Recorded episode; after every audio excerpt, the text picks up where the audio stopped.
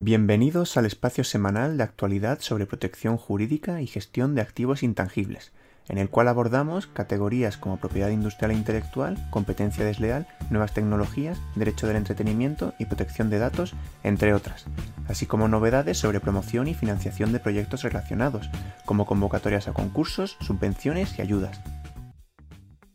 Desde hace un par de días, en la página de Pirate está promocionando de manera principal un token llamado Pirate Token,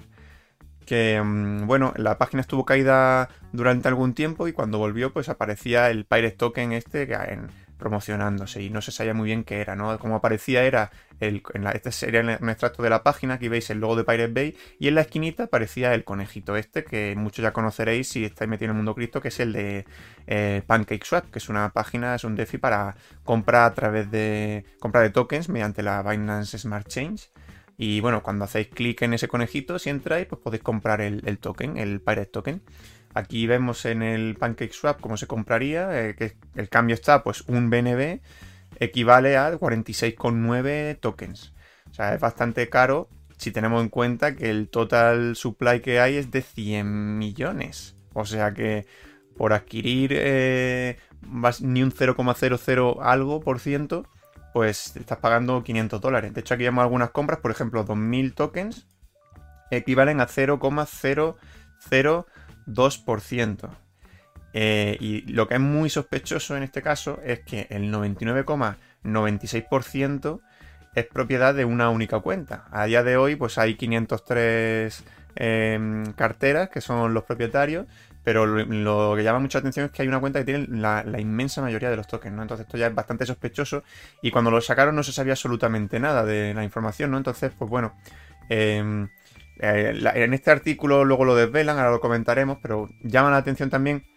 eh, este, este, artículo sobre el hecho de que ya en su momento, hace 8 años, eh, Pirate Bay fue pionero por aceptar donaciones en en Bitcoin, en Litecoin, Monero, ¿no? Para darle mayor opacidad incluso. Y eh, luego también recordaréis que, utilizaban aquellos scripts que se ejecutaban en segundo plano para minar de manera que mientras tú visitabas The Pirate Bay, pues te estaba minando, minando Bitcoin, ¿no? Eh, bueno, ya sabéis que maneras a día de hoy eh, de Pirate Bay no se puede acceder, no es de libre acceso, porque hay que acceder, si en el caso de España y otras jurisdicciones, pues hay que utilizar VPNs y tal, ¿no? Eh, pero bueno,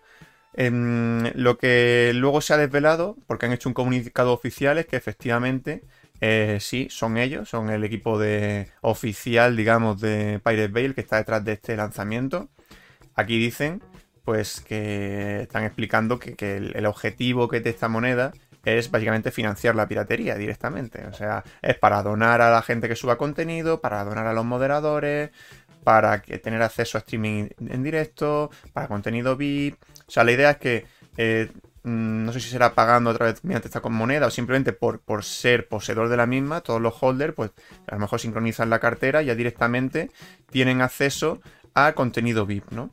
Eh, de hecho, aquí pone Member Logins based on BSC address. O sea, se va a establecer un sistema de logueo. Tú te vas a meter en Pirate Bay, vas a sincronizar tu cartera, van a ver que tienes dinero de Pirate Token, entonces vas a poder hacer determinadas cosas. ¿no? Es como una vuelta de tuerca, un nuevo modelo de negocio que está sacando aquí de Pirate Bay para financiar la piratería. Y la verdad es que no, eh, no sabemos si Mm, eh, o sea, a lo mejor están timando al timador, es decir, están timando a esa gente que quiere consumir contenido pirata, porque por la poca información que hay puede ser perfectamente un rack pool y que Pirate Bay coja y se vaya con todo el dinero y se queden todo a dos velas, ¿no? A ver qué pasa y la verdad es que es muy muy interesante. El pasado jueves 13 de mayo se vivieron momentos de bastante confusión en la plataforma Twitch en España, ya que durante varias horas durante la tarde los usuarios no pudieron ver nada de contenido ya que aparecía únicamente el mensaje de que se ha producido un error en red. Durante unas horas, ningún operador involucrado supo exactamente qué estaba pasando. Ni Twitch España, ni operadoras como Yastel, Movistar o Vodafone estaban eh, eh, estupefactas porque no tenían aparentemente ningún error en sus servidores y no sabían por qué se estaba bloqueando todo este contenido. Sin embargo, unos días más tarde, la web de noticias Chataka descubrió que el problema venía por el controvertido sistema antipirateo con el que las teleoperadoras cuentan y que permite bloquear el contenido eh, que ellas eligen sin pasar por una resolución judicial. Se trata de un sistema emanado de la sentencia de 11 de febrero de 2020 del juzgado eh, de lo mercantil número 7 de Madrid, en el que de forma bastante polémica y revolucionaria creó un sistema de bloqueo para el cierre de dominios webs sin necesidad de contar con una resolución judicial que así lo exija. Como bien recoge el confidencial, se trata de un procedimiento por el que las teleoperadoras proceden a realizar la búsqueda de contenidos en servicios para detectar contenido que infrinja derechos de autor. De estas listas de enlaces, si, se analiza que el bloqueo puede afectar a otros enlaces de carácter lícito, eh, se retiran y no se procede a hacer el bloqueo. Pero finalmente, si ven que no se va a afectar a estas webs lícitas, se procede a solicitar a los operadores el bloqueo de dirección URL normalmente una vez a la semana. Parece ser que en este caso el error se debe a que el contenido ilícito que se pretendía retirar estaba usando el mismo servidor intermedio que Twitch España emplea, y a pesar de que, como ya acabo de comentar, entre las obligaciones para bloquear está el analizar si se va a afectar o no a webs de contenido legal, Telefónica decidió matar moscas a cañonazos y bloquear todo el servidor. Esta acción ha sido bastante criticada, eh, ya que demuestra la pobre capacidad tecnológica o de esfuerzo de las teleoperadoras por no afectar a contenido que no sea ilícito. Aún así, hace unas semanas, en el capítulo 11 de Autoridad IPIT, narrábamos la noticia del acuerdo que han alcanzado las grandes teleoperadoras de España con las principales entidades de gestión y el Ministerio de Cultura, por el que se ha creado un comité de expertos que, sin necesidad de acudir a sede judicial, podrá ordenar el bloqueo de webs piratas, al igual que están haciendo ahora por su cuenta las teleoperadoras lícitamente basadas en, en la doctrina jurisprudencial que acabamos de citar del juzgado de lo mercantil de Madrid, va a ser en este caso eh, un comité de expertos el que vaya a, preparar esas listas para que finalmente sean las operadoras las que técnicamente eh, retiren el, o bloqueen el acceso a la URL eh, pirata. Y visto lo visto, esperemos que esta solución sirva para evitar problemas como lo vivido en Twitch y que este comité de expertos sepa de forma segura retirar el contenido estrictamente infractor y no el resto del contenido, ya que bastantes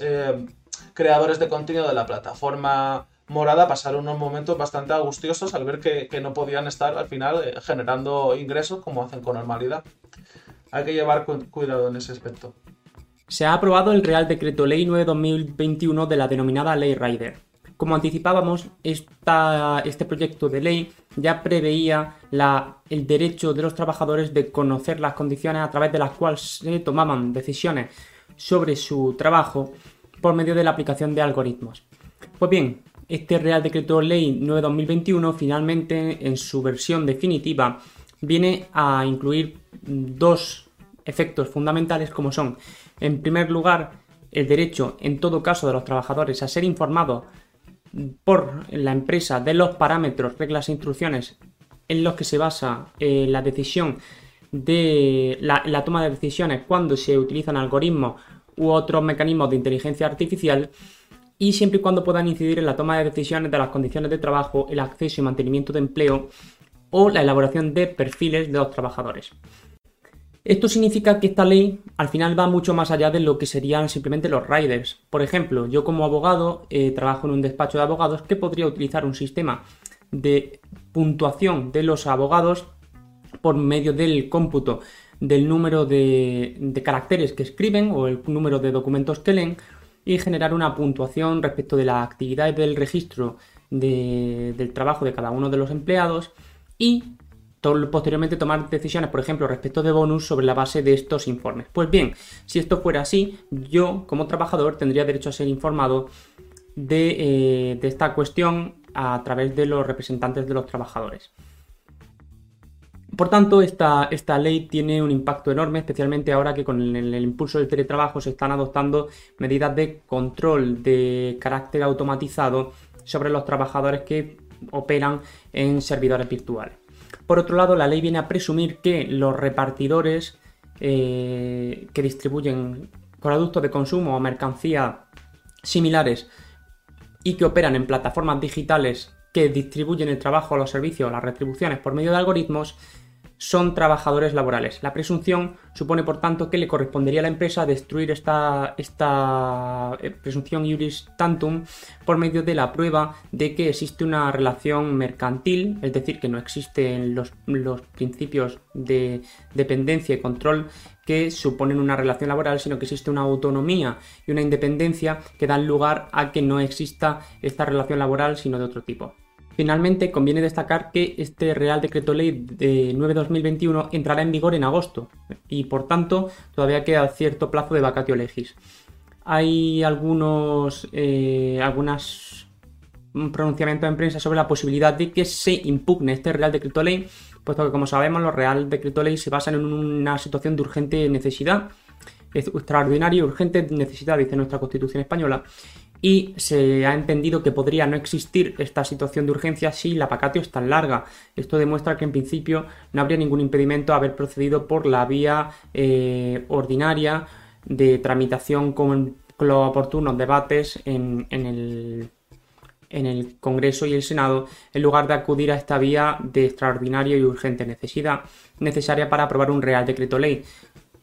Tras la decisión del Tribunal Superior de Justicia de la Unión Europea de declarar como nulo el acuerdo de Privacy Shield, es cierto que las transferencias internacionales de datos originadas dentro del espacio económico europeo y destinadas a Estados Unidos están viviendo un momento bastante complicado.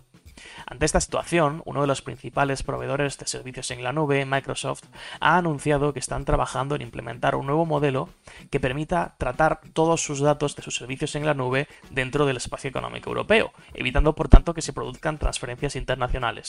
Es cierto que a día de hoy eh, tanto Microsoft como otros proveedores de servicios en la nube sí que permiten configurar eh, la cuenta para que los servidores donde se almacenan los datos se encuentren exclusivamente dentro del espacio económico europeo. No obstante, esto no impide del todo que se realicen transferencias internacionales de datos, por ejemplo, a través del mantenimiento de servidores o de que se lleven a cabo actividades de diagnóstico. Para solventar esto y prometiendo garantizar que todos los datos personales se tratarán exclusivamente dentro del espacio económico europeo, Microsoft ha planteado este nuevo proyecto que ha titulado Límite de Datos Unión Europea para Microsoft Cloud. Se ha convertido, por tanto, Microsoft en la primera de las grandes empresas tecnológicas en abordar de primera mano la situación de las transferencias internacionales de datos a Estados Unidos. Eh, desde Microsoft han afirmado que se planea eh, que el proyecto acabe completándose para 2022 y afirman haber analizado los retos tanto técnicos como operativos para estar confiados en que efectivamente podrán limitarse a tratar datos dentro del espacio económico europeo. No obstante, quedará pendiente que estemos alerta de posibles actualizaciones tanto por parte de Microsoft sobre este proyecto como de otros eh, posibles proveedores o grandes empresas tecnológicas que se asumen y que propongan iniciativas de una naturaleza similar a esta. A pesar del buen momento para la industria del videojuego durante estos años 2020 y 2021 de pandemia, Supercell no está pasando su mejor momento, ya que, en una serie de tres procedimientos judiciales por infracción de patente, es la segunda vez que ha sido condenada, y esta vez debería indemnizar con más de 90 millones de dólares a la compañía japonesa GRI, esta triste historia comienza tiempo atrás, ya que la desarrolladora finlandesa y el estudio japonés compartieron una buena relación comercial, ya que alcanzaron un acuerdo por la que Geek licenciaba más de mil patentes a Supercell por un precio de 4,5 millones de euros. Estas patentes fueron introducidas en los títulos de más éxito de Supercell, como Clash of Clans, Clash Royale o Hey Day, pero todo se truncó cuando, al hilo de unas negociaciones para la licencia de tres nuevas patentes, Geek solicitaba más de 24 millones de dólares. Desde ese momento, la buena relación comercial entre estas dos compañías se quebró, dando comienzo a una pugna judicial por la supuesta infracción de multitud de patentes por parte de Supercell. GRI es un estudio desarrollador pionero en el mundo por desarrollar y patentar sistemas de juego en freemium, los juegos freemium se basan en que si bien la descarga del juego es gratuita, el modelo de negocio está basado en los items in-game que puedes adquirir, como son las skins, pases de batalla o cualquier otro elemento virtual en curso del juego. Gran parte del éxito de Supercell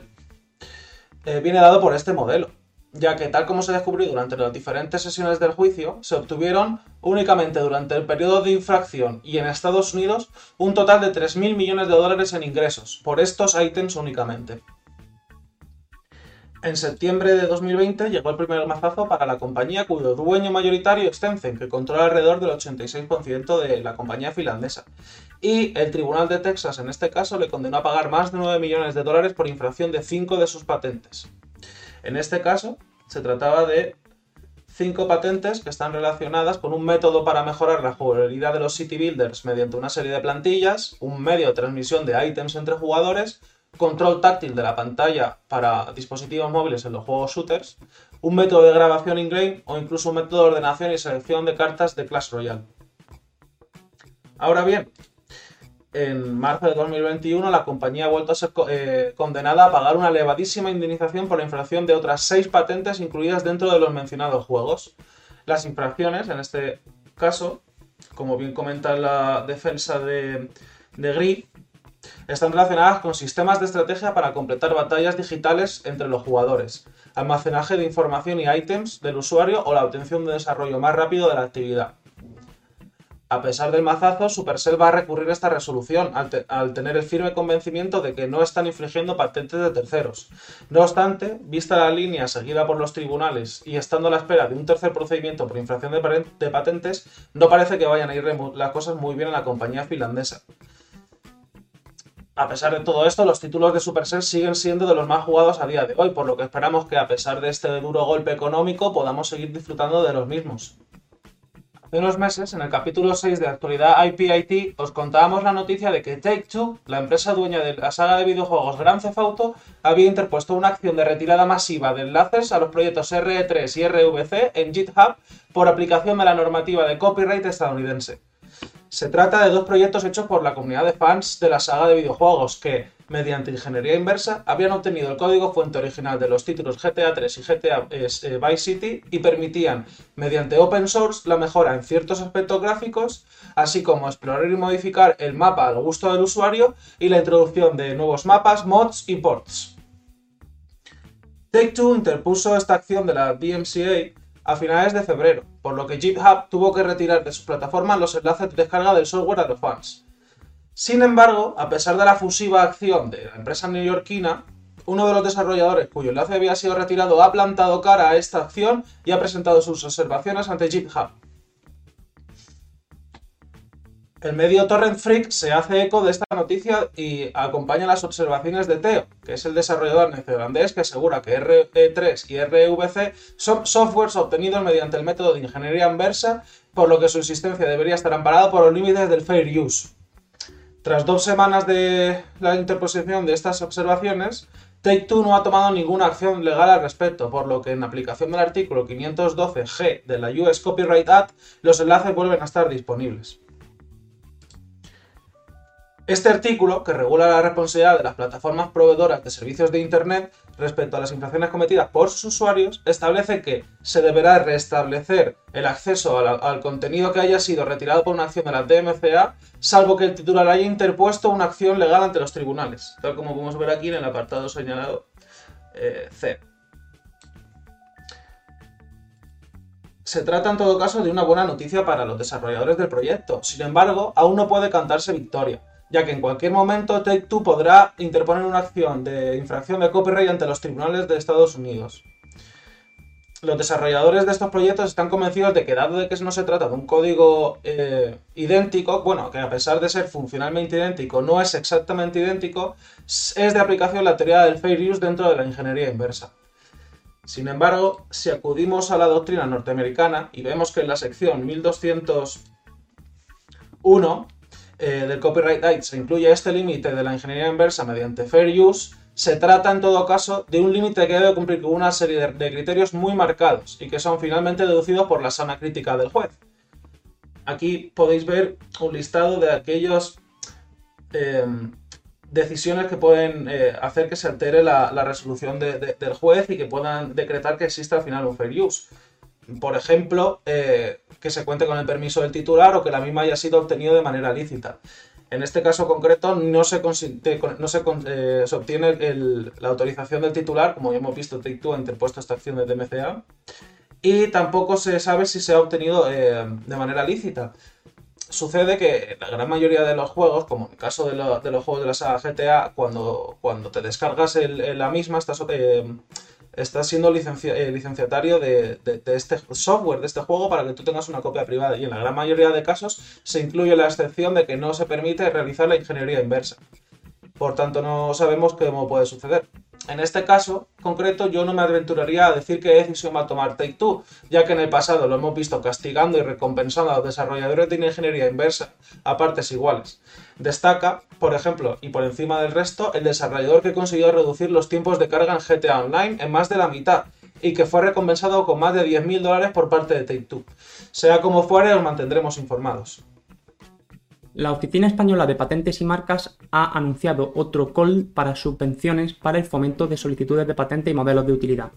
Esta convocatoria de 2021 se enmarca dentro del espíritu de apoyo a, la promoción de la propiedad industrial que la OEPM viene desarrollando anualmente. Las ayudas que se convocan este año son subvenciones para la extensión de solicitudes de patente o modelos de utilidad de eh, oficinas nacionales o regionales a terceros países, es decir, la extensión internacional de España al exterior, puesto que lo que se busca es la externalización de la propiedad industrial española.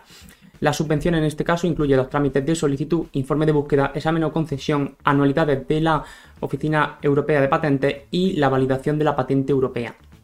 Por su parte, también existen subvenciones a las actividades realizadas dentro del procedimiento internacional de PCT, es decir, el procedimiento de extensión de la patente internacional, no a un país concreto, sino en principio a un conjunto de ellos por medio del sistema PCT. Pues bien, en este caso se cubren por medio de la subvención gastos de trámite de solicitud, de búsqueda internacional y de examen preliminar. Finalmente, también existen subvenciones a las solicitudes de patente y modelos de utilidad españoles. En este caso, eh, se entiende sin necesidad de este eh, esta vocación internacionalizadora sin perjuicio de que posteriormente se pudiera acudir a las demás subvenciones para la internacionalización si procediera. En este caso se cubren los trámites de solicitud, el informe de estado de la técnica y eh, tanto para solicitudes de patentes como de modelos de utilidad y en el caso exclusivo de patentes el examen sustantivo. Los gastos de examen sustantivo también estarían cubiertos potencialmente por estas subvenciones. El plazo para presentación de las solicitudes de estas ayudas vence el 10 de junio de 2021 y eh, la propia Oficina Española de Patentes y Marcas se suministran eh, formularios y una serie de ayudas para para realizar esta tramitación de la solicitud de subvención de manera adecuada. No obstante, no dejéis de apoyaros en vuestros eh, asesores legales, expertos en propiedad industrial, puesto que a menudo se cometen errores respecto de las materias subvencionables y no subvencionables que dan lugar a la pérdida de beneficios económicos que se podían haber obtenido por no realizar la solicitud apropiadamente. Ha sido noticia en diversos medios de comunicación que el término torta, incluido en el queso torta del casar, goza de protección independiente, tiene carácter exclusivo de manera independiente a, torta del casar en, su conjunto, y eh, es un caso muy interesante, de gran trascendencia, porque se hace un análisis muy, muy, muy correcto y a partir de la jurisprudencia que hay y que se ha venido elaborando en, en estos últimos años, porque además hay que tener en cuenta que, este conflicto ha sido muy dilatado en el tiempo. Surgió de una solicitud de marca que presentó un consejo regulador, otra denominación de origen protegida, en el año 2011. Bueno, vamos a ir ya comentando el caso directamente. Aquí veis en pantalla la resolución de la UIPO de 25 de febrero de 2021, que es la que vamos a comentar. Como os decíamos, el conflicto surgió en 2011, cuando se solicita esta marca, la marca gráfica que incluye la denominación queso y torta de la Serena, pues aquí está el término torta, que es el controvertido, que lo solicita el Consejo Regulador de la denominación de origen protegida, queso de la Serena. Y pues eh, inmediatamente presentó oposición el Consejo Regulador de la denominación de origen torta del Casar que presentó sobre la base de estas marcas y obviamente de la denominación de origen protegida. En 2014 se desestima esa oposición en agosto totalmente, puesto que se considera que torta es una expresión o término no distintivo en relación con queso y que teniendo en consideración el bajo carácter distintivo de la marca anterior en relación con el público, pues dichas disparidades son suficientes para que no se genere riesgo de confusión, etc. Se recurre esta decisión en octubre eh, eh, se desestima ese recurso eh, y luego finalmente en 2016, en noviembre, se vuelve a presentar un recurso de anulación contra dicha resolución ante el Tribunal General y el Tribunal General en la sentencia de 2017 considera lo siguiente. La sala de recursos en su momento hizo mucho hincapié en el hecho de que dentro de la denominación de origen protegida, torta del casar, pues la parte del casar es la que genera el elemento geográfico relevante, porque ya sé que sería revocado, evocado dentro de la mente del consumidor para la generación de, esa, evocación. Y descarta torta, como hemos dicho antes, pues por entender que forma parte del producto, que es una forma de producto, y que no tiene un vínculo eh, con los factores de producción humanos y, naturales de la zona. Esto es muy importante porque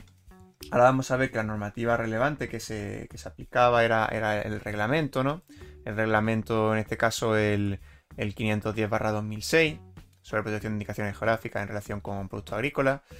Y eh, el artículo 2 que define eh, que, es, que, se entiende por denominación de origen, indicación geográfica, en el apartado 1, también tiene un apartado 2 que establece que también tendrá la consideración de indicación geográfica o denominación de origen las denominaciones tradicionales, que sean geográficas o no, que cumplan con lo dispuesto en el apartado 1. Es decir, en este caso, torta sería una indicación no geográfica que si cumple con lo del apartado 1, que básicamente son todos estos vínculos de, con el lugar y con la tradición y con humanos y geográficos, pues si cumple con todo esto, eh, puede gozar del mismo nivel de protección, ¿no? Entonces, es, por esto es relevante, debía en su momento la sala de recursos haber llevado a cabo un análisis desde este punto de vista. Y lo que hizo la sala de recursos en su momento pues, fue simplemente determinar descartar totalmente torta, ¿no? Eh, por ello, pues eh, se considera pues, que, debe revisarse el caso y lo que hace el Tribunal General es reasignar el caso a la quinta sala de recursos, a otra, a otra sala distinta dentro de la sala de recursos. Y en 2018, en septiembre, se ponen ya manos a la obra, esta, esta, sala de recursos, la quinta, se pone manos a la obra, se pone en contacto con la Comisión Europea, con la Delegación General de Agricultura y Desarrollo, a fin de recabar un dictamen para dilucidar todas estas cuestiones que hemos, que hemos estado comentando, ¿no? Para ver si goza de protección finalmente independiente torta y puede prohibir a terceros, pues en este caso a eh, queso y torta de la Serena por esa evocación. A principios de 2019, en enero, pues la, la, sala se empezó a pedir evaluaciones de expertos y nombramiento de expertos para la determinación de estos índices culturales, históricos, económicos y sociales, ¿no?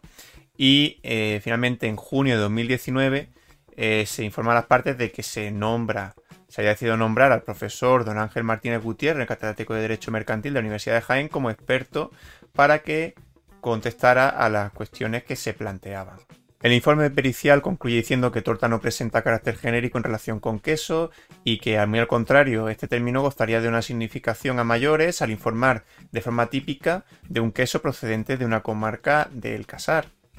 Por otro lado, también la Dirección General de Agricultura y Desarrollo Rural, de GEAGRI,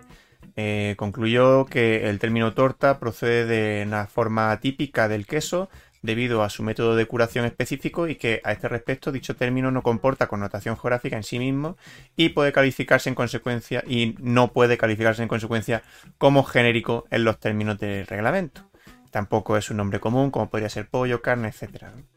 También se comentan sentencias y casos nacionales, así como un estudio sobre eh, la intensidad en el uso, etcétera. Bueno, otras cuestiones que no vamos a, por cuestión de tiempo a, valorar, pero la conclusión a la que llega en este caso en la sala de recursos tras analizar toda esta documentación es que el término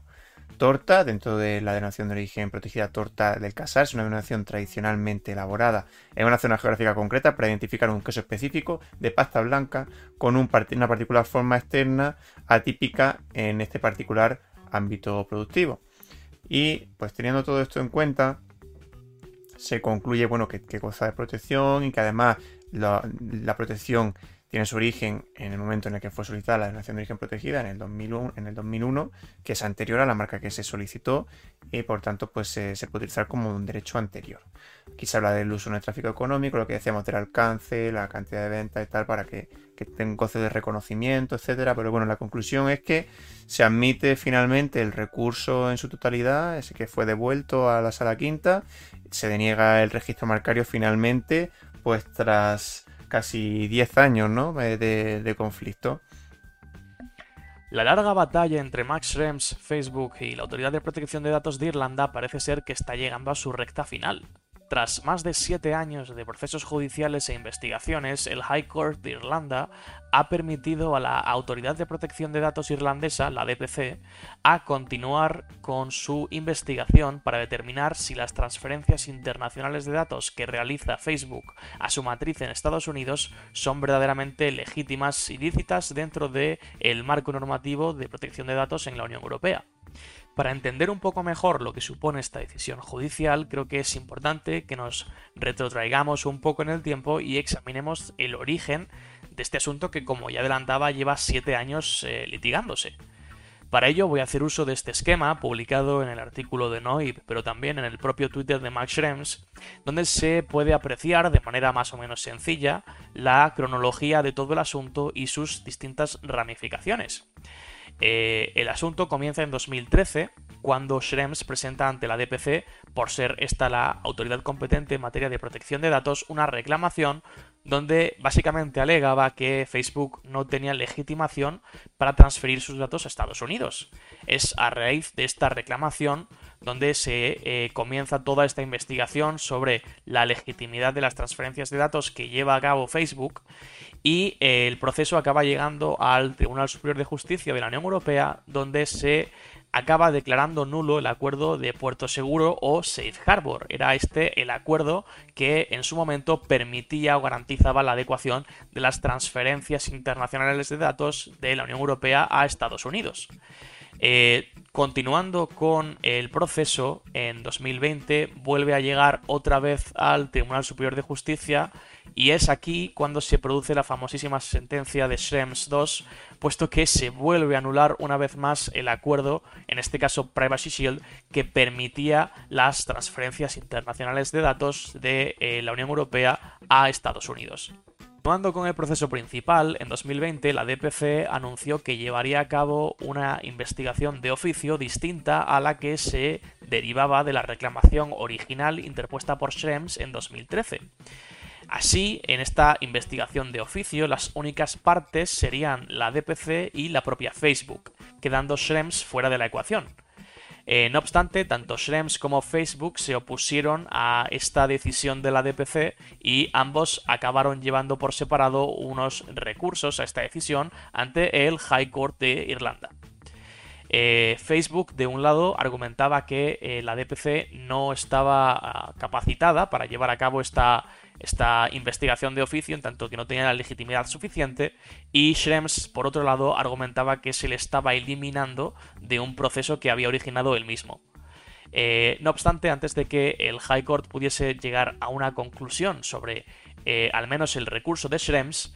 la DPC y Schrems llegaron a un acuerdo a partir del cual eh, se bueno, de un lado la DPC garantizaba que se pronunciaría de manera rápida sobre eh, la reclamación originalmente interpuesta por Schrems con respecto a las transferencias de Facebook y eh, también garantizaba que Schrems formase parte de, este, de esta investigación de oficio en caso de que el High Court irlandés la acabase autorizando en el recurso que había interpuesto Facebook. En definitiva, lo que Schrems quería conseguir con este acuerdo era un pronunciamiento seguro de la DPC sobre las transferencias internacionales que llevaba a cabo Facebook a Estados Unidos, puesto que obligadamente tenía que eh, pronunciarse sobre la eh, reclamación original interpuesta por Schrems en 2013, pero adicionalmente, si el High Court lo permitía, la DPC deberá de pronunciarse una segunda vez al resolver esta investigación eh, a instancia de oficio.